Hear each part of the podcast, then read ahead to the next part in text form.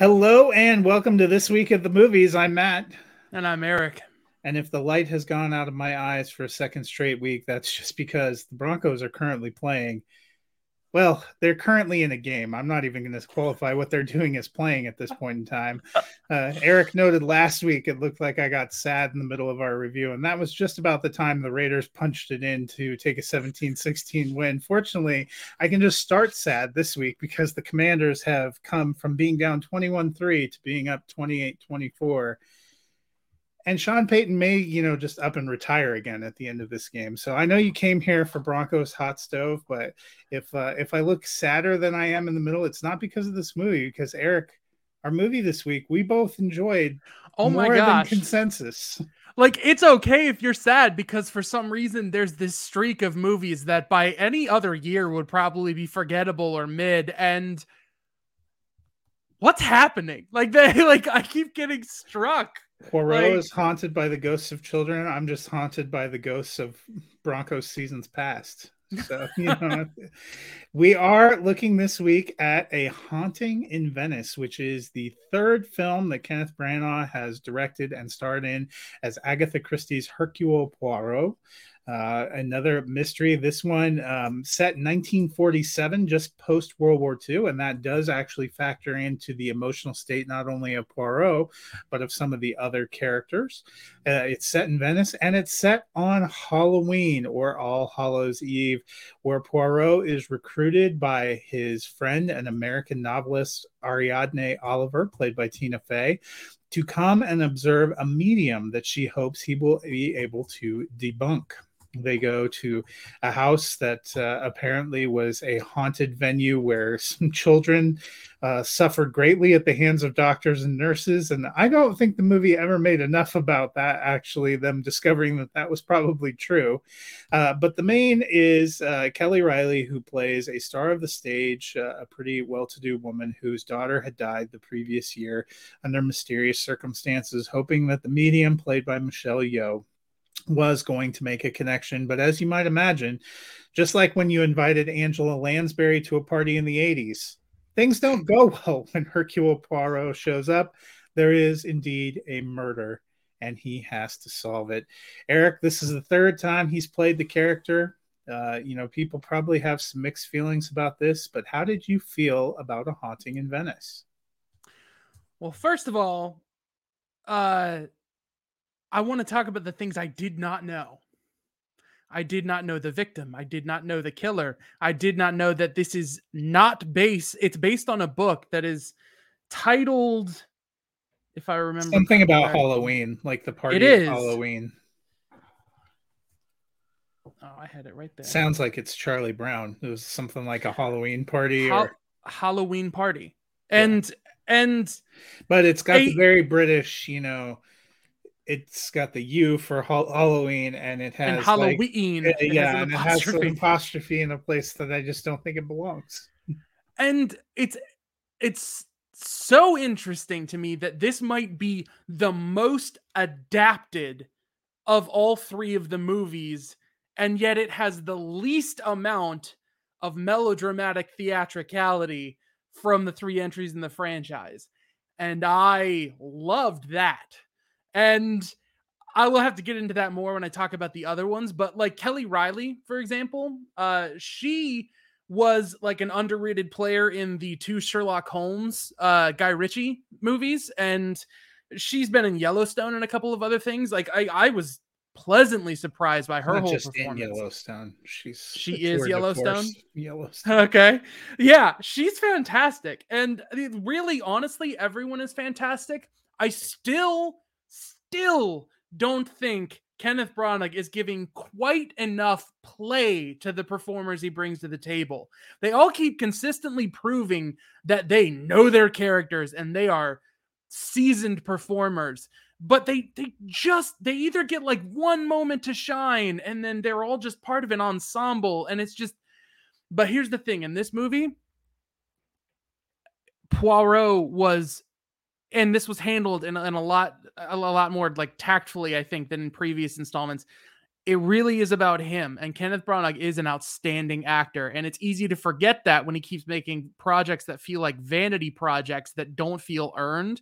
But I I I love the tone. This is definitely a horror movie if you consider movies in which horrific things happen horror movies.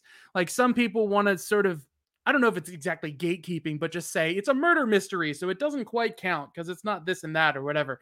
But um no, I think it's pretty hard to deny. like it's at least a supernatural thriller. And um the it's just Tina Fey as a character that's written like deadpan, sort of American, and like kind of cracking down uh Poirot's ego in replace of Bouc from the last two installment in in from the last two installments. Uh fantastic. Just it's really hard to not get into spoilers when you're talking about this, but the mystery itself, not the most revolutionary thing in the world. The filmmaking and the balance of treating the characters and the mystery as important as the film making, like the framing and all this sort of thing, it's exactly what I wanted after the other two movies. And it may be my favorite out of the three just for that. So I'm gonna give it one thumb up. One thumb up, not two. He, started to go high, and I was like, "But you really liked it a lot more." No, no. yeah, I just keep forgetting. I gotta rate it eventually, right? Yeah, that's yeah. Well, you've been conditioned not to rate things, so. Uh, yeah, I don't. I, would go so far as to say it's more of a ghost story than than the other ones, but I don't know if I think of it as as a horror movie exactly. Um, it's still predominantly, uh, you know, a murder mystery. Um, and that, but you have death, and you have those elements in all kinds of murder mysteries of think... that type uh, that play with different tones. And this one doesn't really go dark enough for me to to classify it as a horror movie, like being a being a ghost story, I would say. But there there was more um, playful interplay and exchanges. You hit on Tina Fey. It really reminds me of the kind of only murders in the building vibe uh, that you have, and she actually is is on that too. Um, you know, they had a lot of kind of back and forth and like guffawing um, that you just wouldn't get necessarily. Uh, it just didn't feel dark enough for me to classify as a horror. A ghost story, yes. Um, what is your threshold? Because like, what is missing? You know, that would be in a horror movie. Like, I I I, I couldn't think of how to push it darker without turning well, things into an outright tragedy, which it kind of is. Like, but there isn't even really a supernatural element. There isn't like a well, no, once once they get to the end and they kind of yeah. debunk everything, they sort of strip the they strip the trappings down, you know.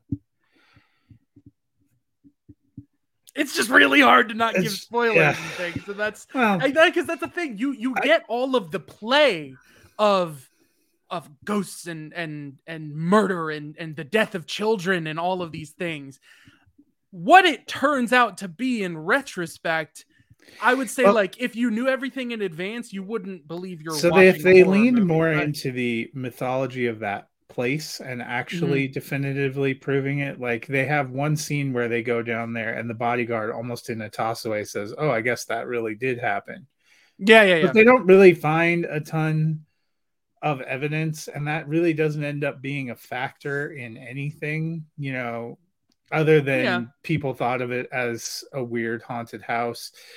You had you know the kid that maybe was trying to be his best haley joel osment but they don't really explore that totally. Um you know like i wouldn't even i don't necessarily think of the sixth sense as a horror movie either.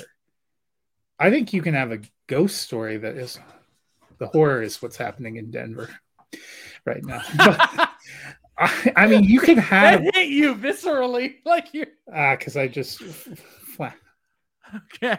flashes okay. of my life. Okay. I am giving this one thumb up to I I actually I think in all of them he's done a decent job of creating like a moody um, setting. This had one of my favorite kind of cold opens. You know, you've had a cold open in all of them, famously Murder on the Orient Express um, you know, he calls out the policeman that called them out there, but the, you have a lot of time with him, like measuring eggs and steps in poo, and decides he needs to do it with both feet so everything's balanced. I mean, those those were meant to show you tics.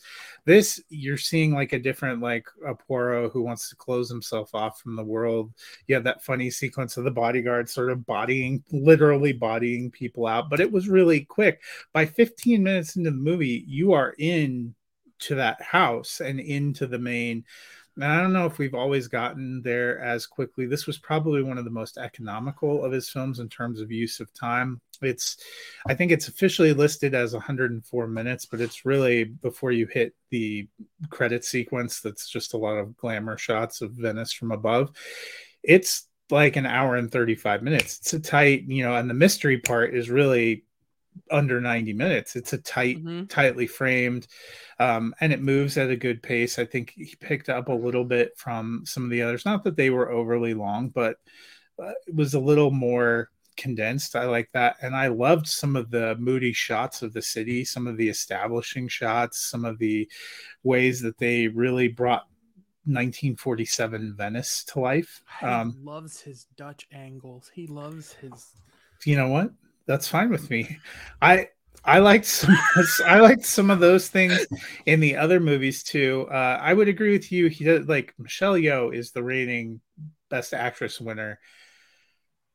I you don't really uh not to ruin this, but she does not have the screen time you're kind of expecting based on the trailer. Mm-hmm. Um meanwhile, you've got like his bodyguard almost being a co-lead. And not that that guy was bad but i mean yeah it's they go through a murderer's row of actors in the trailer and they're not all a huge part of uh, what's going on. And, but, and and sort of the the beats of the reveal of like this happened and this happened and this happened. I it, it that's to me the most engaging and successful part of this is poirot's journey of of daring the world to prove to him that there is like life to explore that even like the darkest parts of what people can do can prove something good. And yeah that's like the thing for me. Like the, the rest of it I, I would be just, interested to see i feel like he almost wants to treat this role as his shot at like a because Sherlock Holmes has been done, and that's been such a catalyst for you had Robert Downey Jr. on film, Benedict Cumberbatch in the incredible TV series, which was basically four short film, or, you know, four uh, not even short, they're 90 minutes. They're yeah. basically four films per clip, you know, to kind of establish themselves as this really eccentric leading, you know, genius. And I don't know if other versions, you know, I've seen a couple of other versions. They've had some people that have played it on PBS and other things. Elementary is, underrated. Yeah, I mean of Poirot.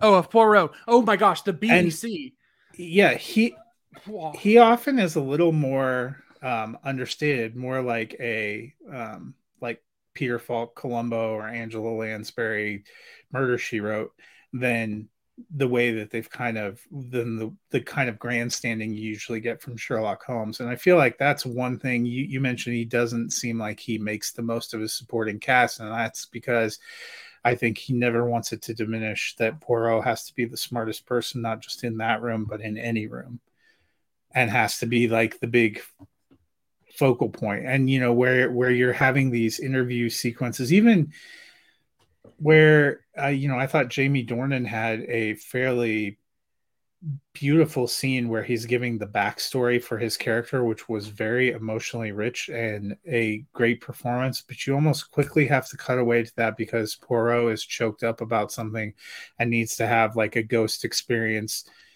in a small bathroom.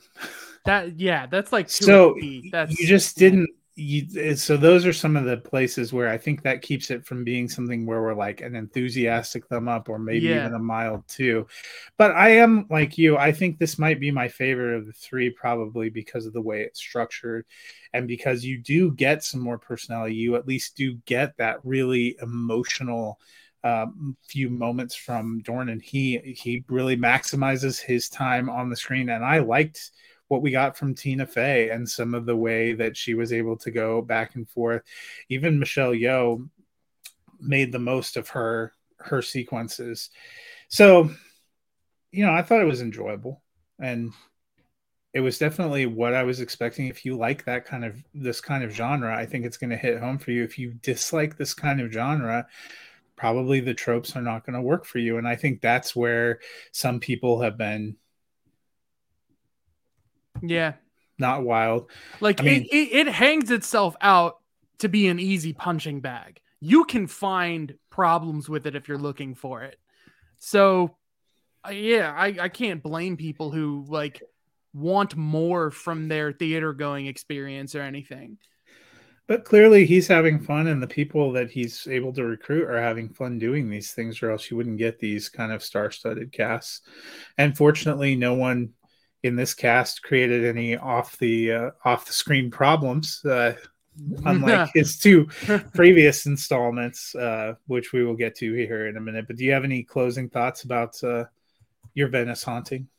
Well and it's sort of a transition thing i think. Uh, i think where the first movie focuses on poirot and the black and white of right and wrong morality the second one focuses on love and everything good and bad about it this third one focuses on belief and like kind of faith in a way that is like it's the opposite of how overly on the nose something like Death on the Nile is.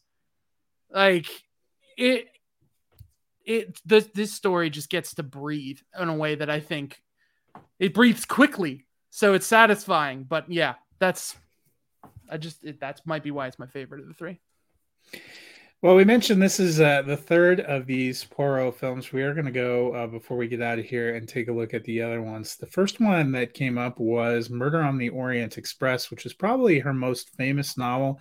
Has been done and redone a bunch of times. As you can see, this one had uh, Penelope Cruz, Judi Dench, Johnny Depp, who unfortunately started having uh, his back and forth with Amber Heard started like right before this came out. Daisy Ridley in a non Star Wars role. Um, Willem Dafoe as first non Star Wars role, I think. Yeah, well, it was definitely her most high profile non non Star Wars role. Yeah. Um, you know, I think Olivia Colman didn't even make the poster, which kind of tells you where they were at. Michelle Pfeiffer in here. So this one came out in 2017 you know all the action confined to uh, the train you know and this train trip through kind of a snowy um, snowy passage. And of course there is a, a murder because uh, much like when you invite jessica fletcher to your to your town you know somebody's got to die for the privilege of having her there. And that is uh, kind of poirot's role wherever he goes here. Um, I I remember liking this one uh, decently when it came out. I was pretty excited about the idea of making it a, in the star-studded cast. I think as I look back though, it it might be the weakest of the three for me.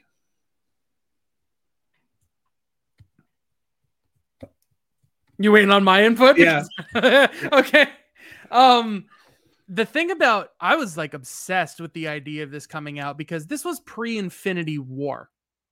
Right? We were at the height of a machine that was uh, some people would talk about superhero burnout, but really the machine was steamrolling towards a climax and blockbusters, mega blockbusters are becoming this big thing. And all of a sudden you get the promise that this completely off the wall where it's more of a human character drama, but they're going to put the budget of a blockbuster behind it, I was like, whoa. And and I hadn't yet at the time I had seen like uh Kenneth Branagh's Frankenstein and Hamlet and you know, he'd done Thor, but I hadn't seen enough of a balance tip for me to be Might like not have been having the most ideal fit for the Marvel Cinematic Universe, if we're being honest. Yeah. Um again, Dutch angles. But um yeah, I I just it seemed like such a, a thing that stuck out as like this could be really cool if it gains traction. But the thing about it is it is Murder on the Orient Express, which is probably the most singularly interesting resolution to a murder mystery that I can think of. Like if you're going against the grain of find the killer, I don't think there's anything more jarring that you can get out of it. And then you have the BBC rendition and the 1970s classic version of the movie, and people have read the book. And it's like, how are you going to make this something fresh and makes this a version that people want to go back to? And their answers seem to have been theatricality, like the the vistas of the mountain and them trapped there and stage everyone like it's the last supper painting at the end and so much like and i i did not buy into that. I thought the performances were so interesting and a lot of the dialogue was sharp in a way that still felt like the characters weren't all just like aaron sorkin sort of quick-witted. I love aaron sorkin but the characters still felt unique in themselves and i just I just it just is is too like the very beginning to me is like it feels like a Bugs Bunny cartoon to me. It goes that far to where it's like and I figured him out and I tripped him up and another classic adventure is wrapped up and I'm like if this story is supposed to go as dark as I know it's supposed to go, like what are we doing? And um that's the thing though is I I enjoyed it enough and then I really felt like watching it again, and I enjoyed it enough that I really felt like watching it again. And I was just, I have it. Like I was just like, it's not, it's not like it's the greatest thing. I really wish I could get the BBC Murder on the Orient Express. There is something so powerful in that performance, and and uh, like I want like a copy of that to be able to watch or know where to stream it when I probably get on Amazon. But um, yeah, this this wasn't a huge winner for me but I was still like super pro. Let's do this in movies. Let's put money behind stuff like this. And uh but it, this is not my weakest of the three. Uh, I'm guessing for you, then it, it must be the next one. Um, yeah, I, I mean, I like it. Okay, I have them all about the s- same. I own Orient Express and the next one, which was 2021's Death on the Nile, which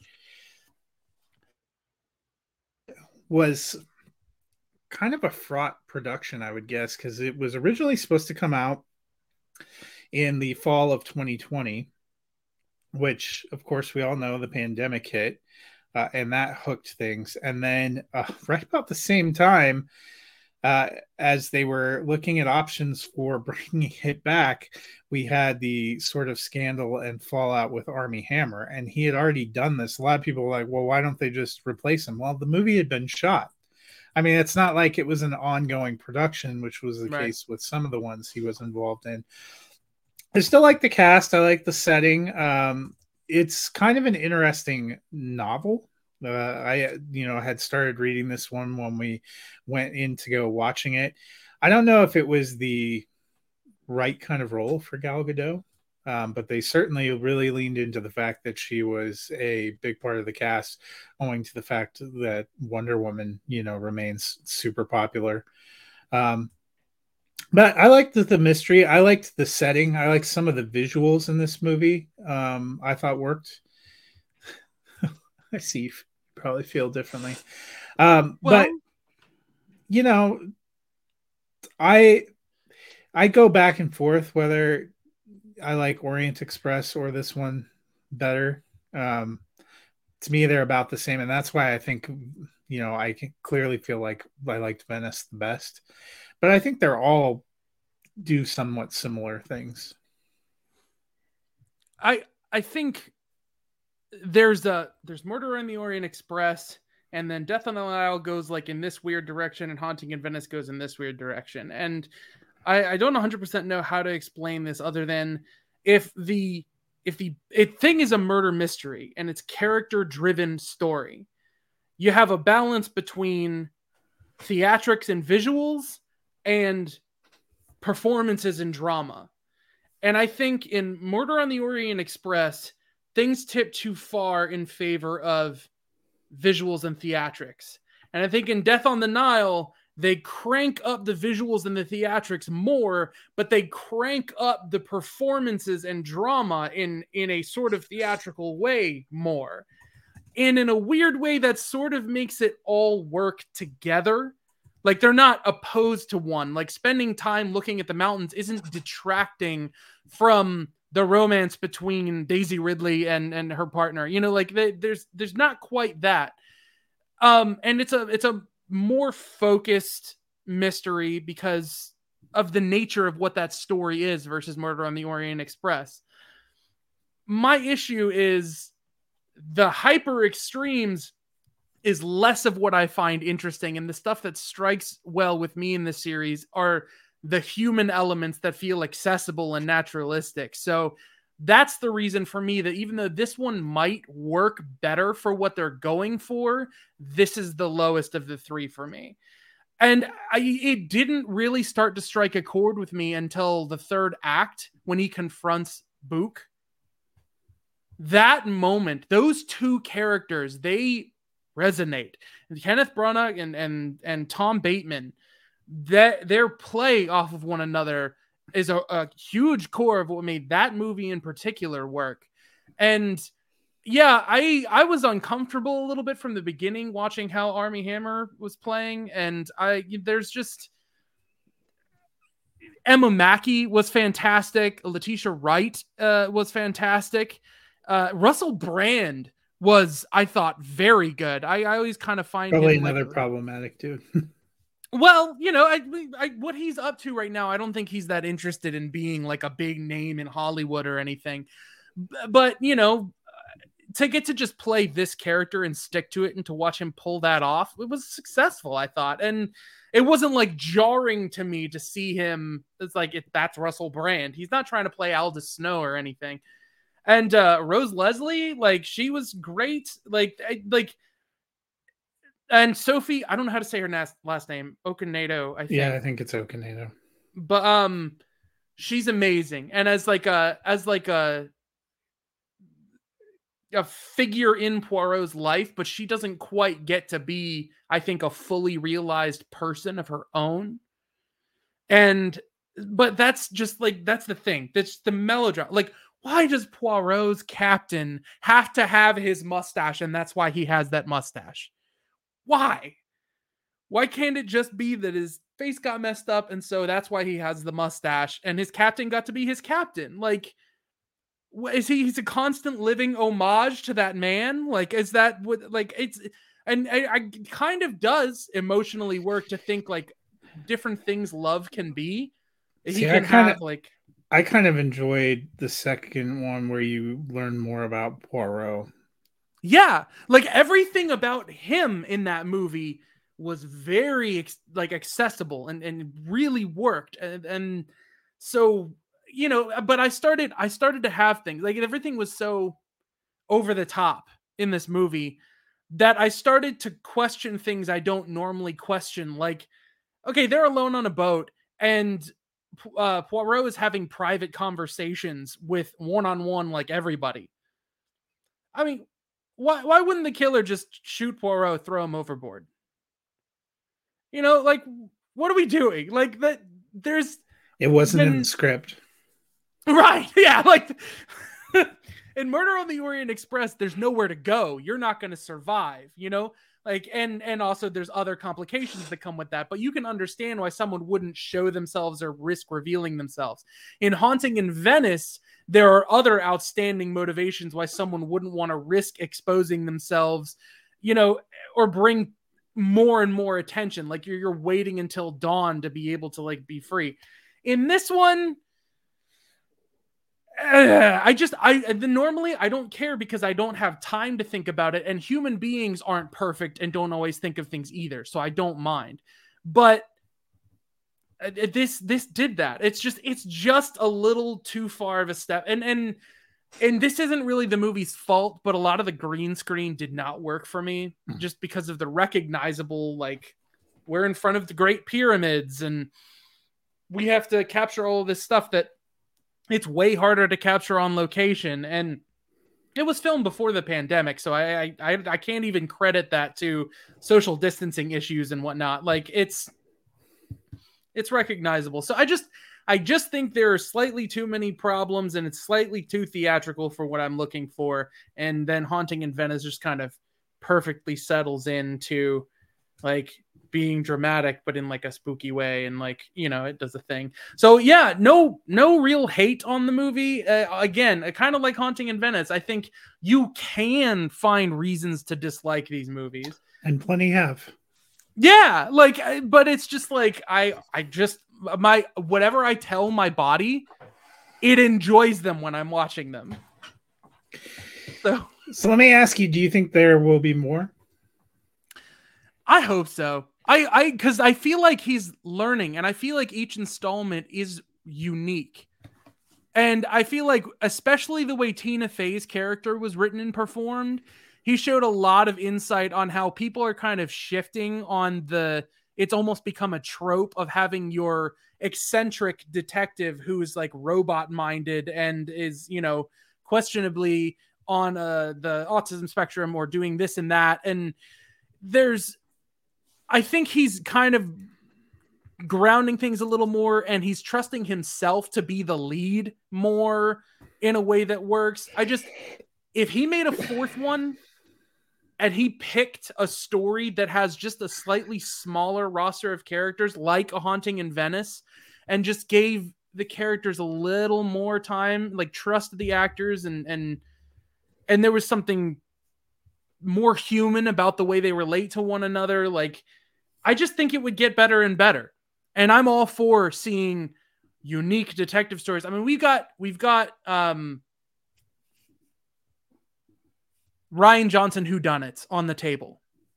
I'm okay with there being this sort of competing Rian well, Johnson all over the are... small screen. You know, we have third season of Only Murders in the Building. The after yeah. party just finished season two. I mean, that whole of. I I think we're shortly away from them like bringing back Murder She Wrote or Columbo yeah or something. Yeah, but the thing is, is so far I would say like only murders in the building and the Rian Johnson who done it, they're about they're about intellect, cleverness, and wit. And there are some things to be gleaned in meaning and humane. But these movies, these are about humanity and and and morality and like if these were handled in a way that treated these subjects as real human subjects and not theatrical set pieces this could be a worthwhile, unique standing series that I would really like to see continue to explore different subjects. So, um, like Arthur Conan Doyle, Agatha Christie has plenty of books for them to mine. Yeah. From, so, I I think we will see more, and it'll be. I, I think we'll get it. at least one more. You know. Yeah, they seem to do well enough uh, commercially. And this one just has just enough critical favor that I think the the it's gonna have like a home video following. I think hmm. because it kind of it kind of hits that um like ghost story like genre film group and that's not necessarily what you're going to bring your kids to to go see in the theater so you don't get the family box office pull that you get but then everyone who watches the movie like alone on their own or buys physical media and whatnot that group of people is going to respond to this movie on the digital and home video releases. And so I think this is going to survive enough to warrant a fourth one. Um, we'll see. Well, that's going to do it for us uh, this week. Uh, next week, we will uh, take a look at the stock market, as I believe Dumb Money is what comes out next week, unless I lost my place. Yeah, you know, I know a lot about the stock market. No, I'm just kidding. I don't know. Oh yeah, we're experts. So definitely come back here for a functional analysis of how that entire GameStop short went, uh, and then we'll get into the movie. But you know what? If you are uh, waiting to catch up with something in the meantime, Eric has brought back his TikTok movie reviews. He even has one for Murder on the Orient Express. Why don't you tell us a little bit about that? Well, Death on the Nile is coming out. I've already recorded it, and, and they're just like one minute movie reviews. You can find me at High Contrast FLM everywhere. Twitter, Instagram, TikTok. Uh, you know, like I don't know if there's some new thing already that I don't know about that's like out there.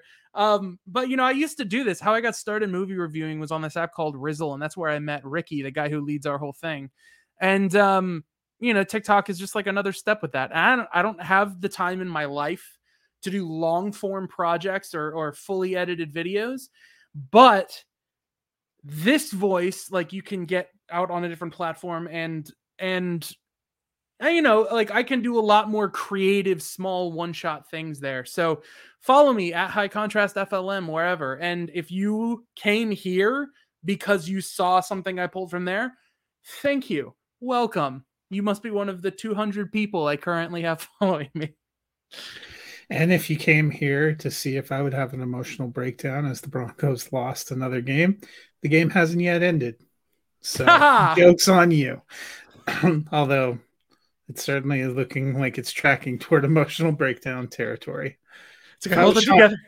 If I was Sean Payton, I might just retire again after this game. Yeah. Uh, but that'll do it for this week. Uh, until next week, uh, you will find some reviews that I have for other streaming content and other movies that came out this week. Will drop Wednesday on the site. Otherwise, we will see you at the movies.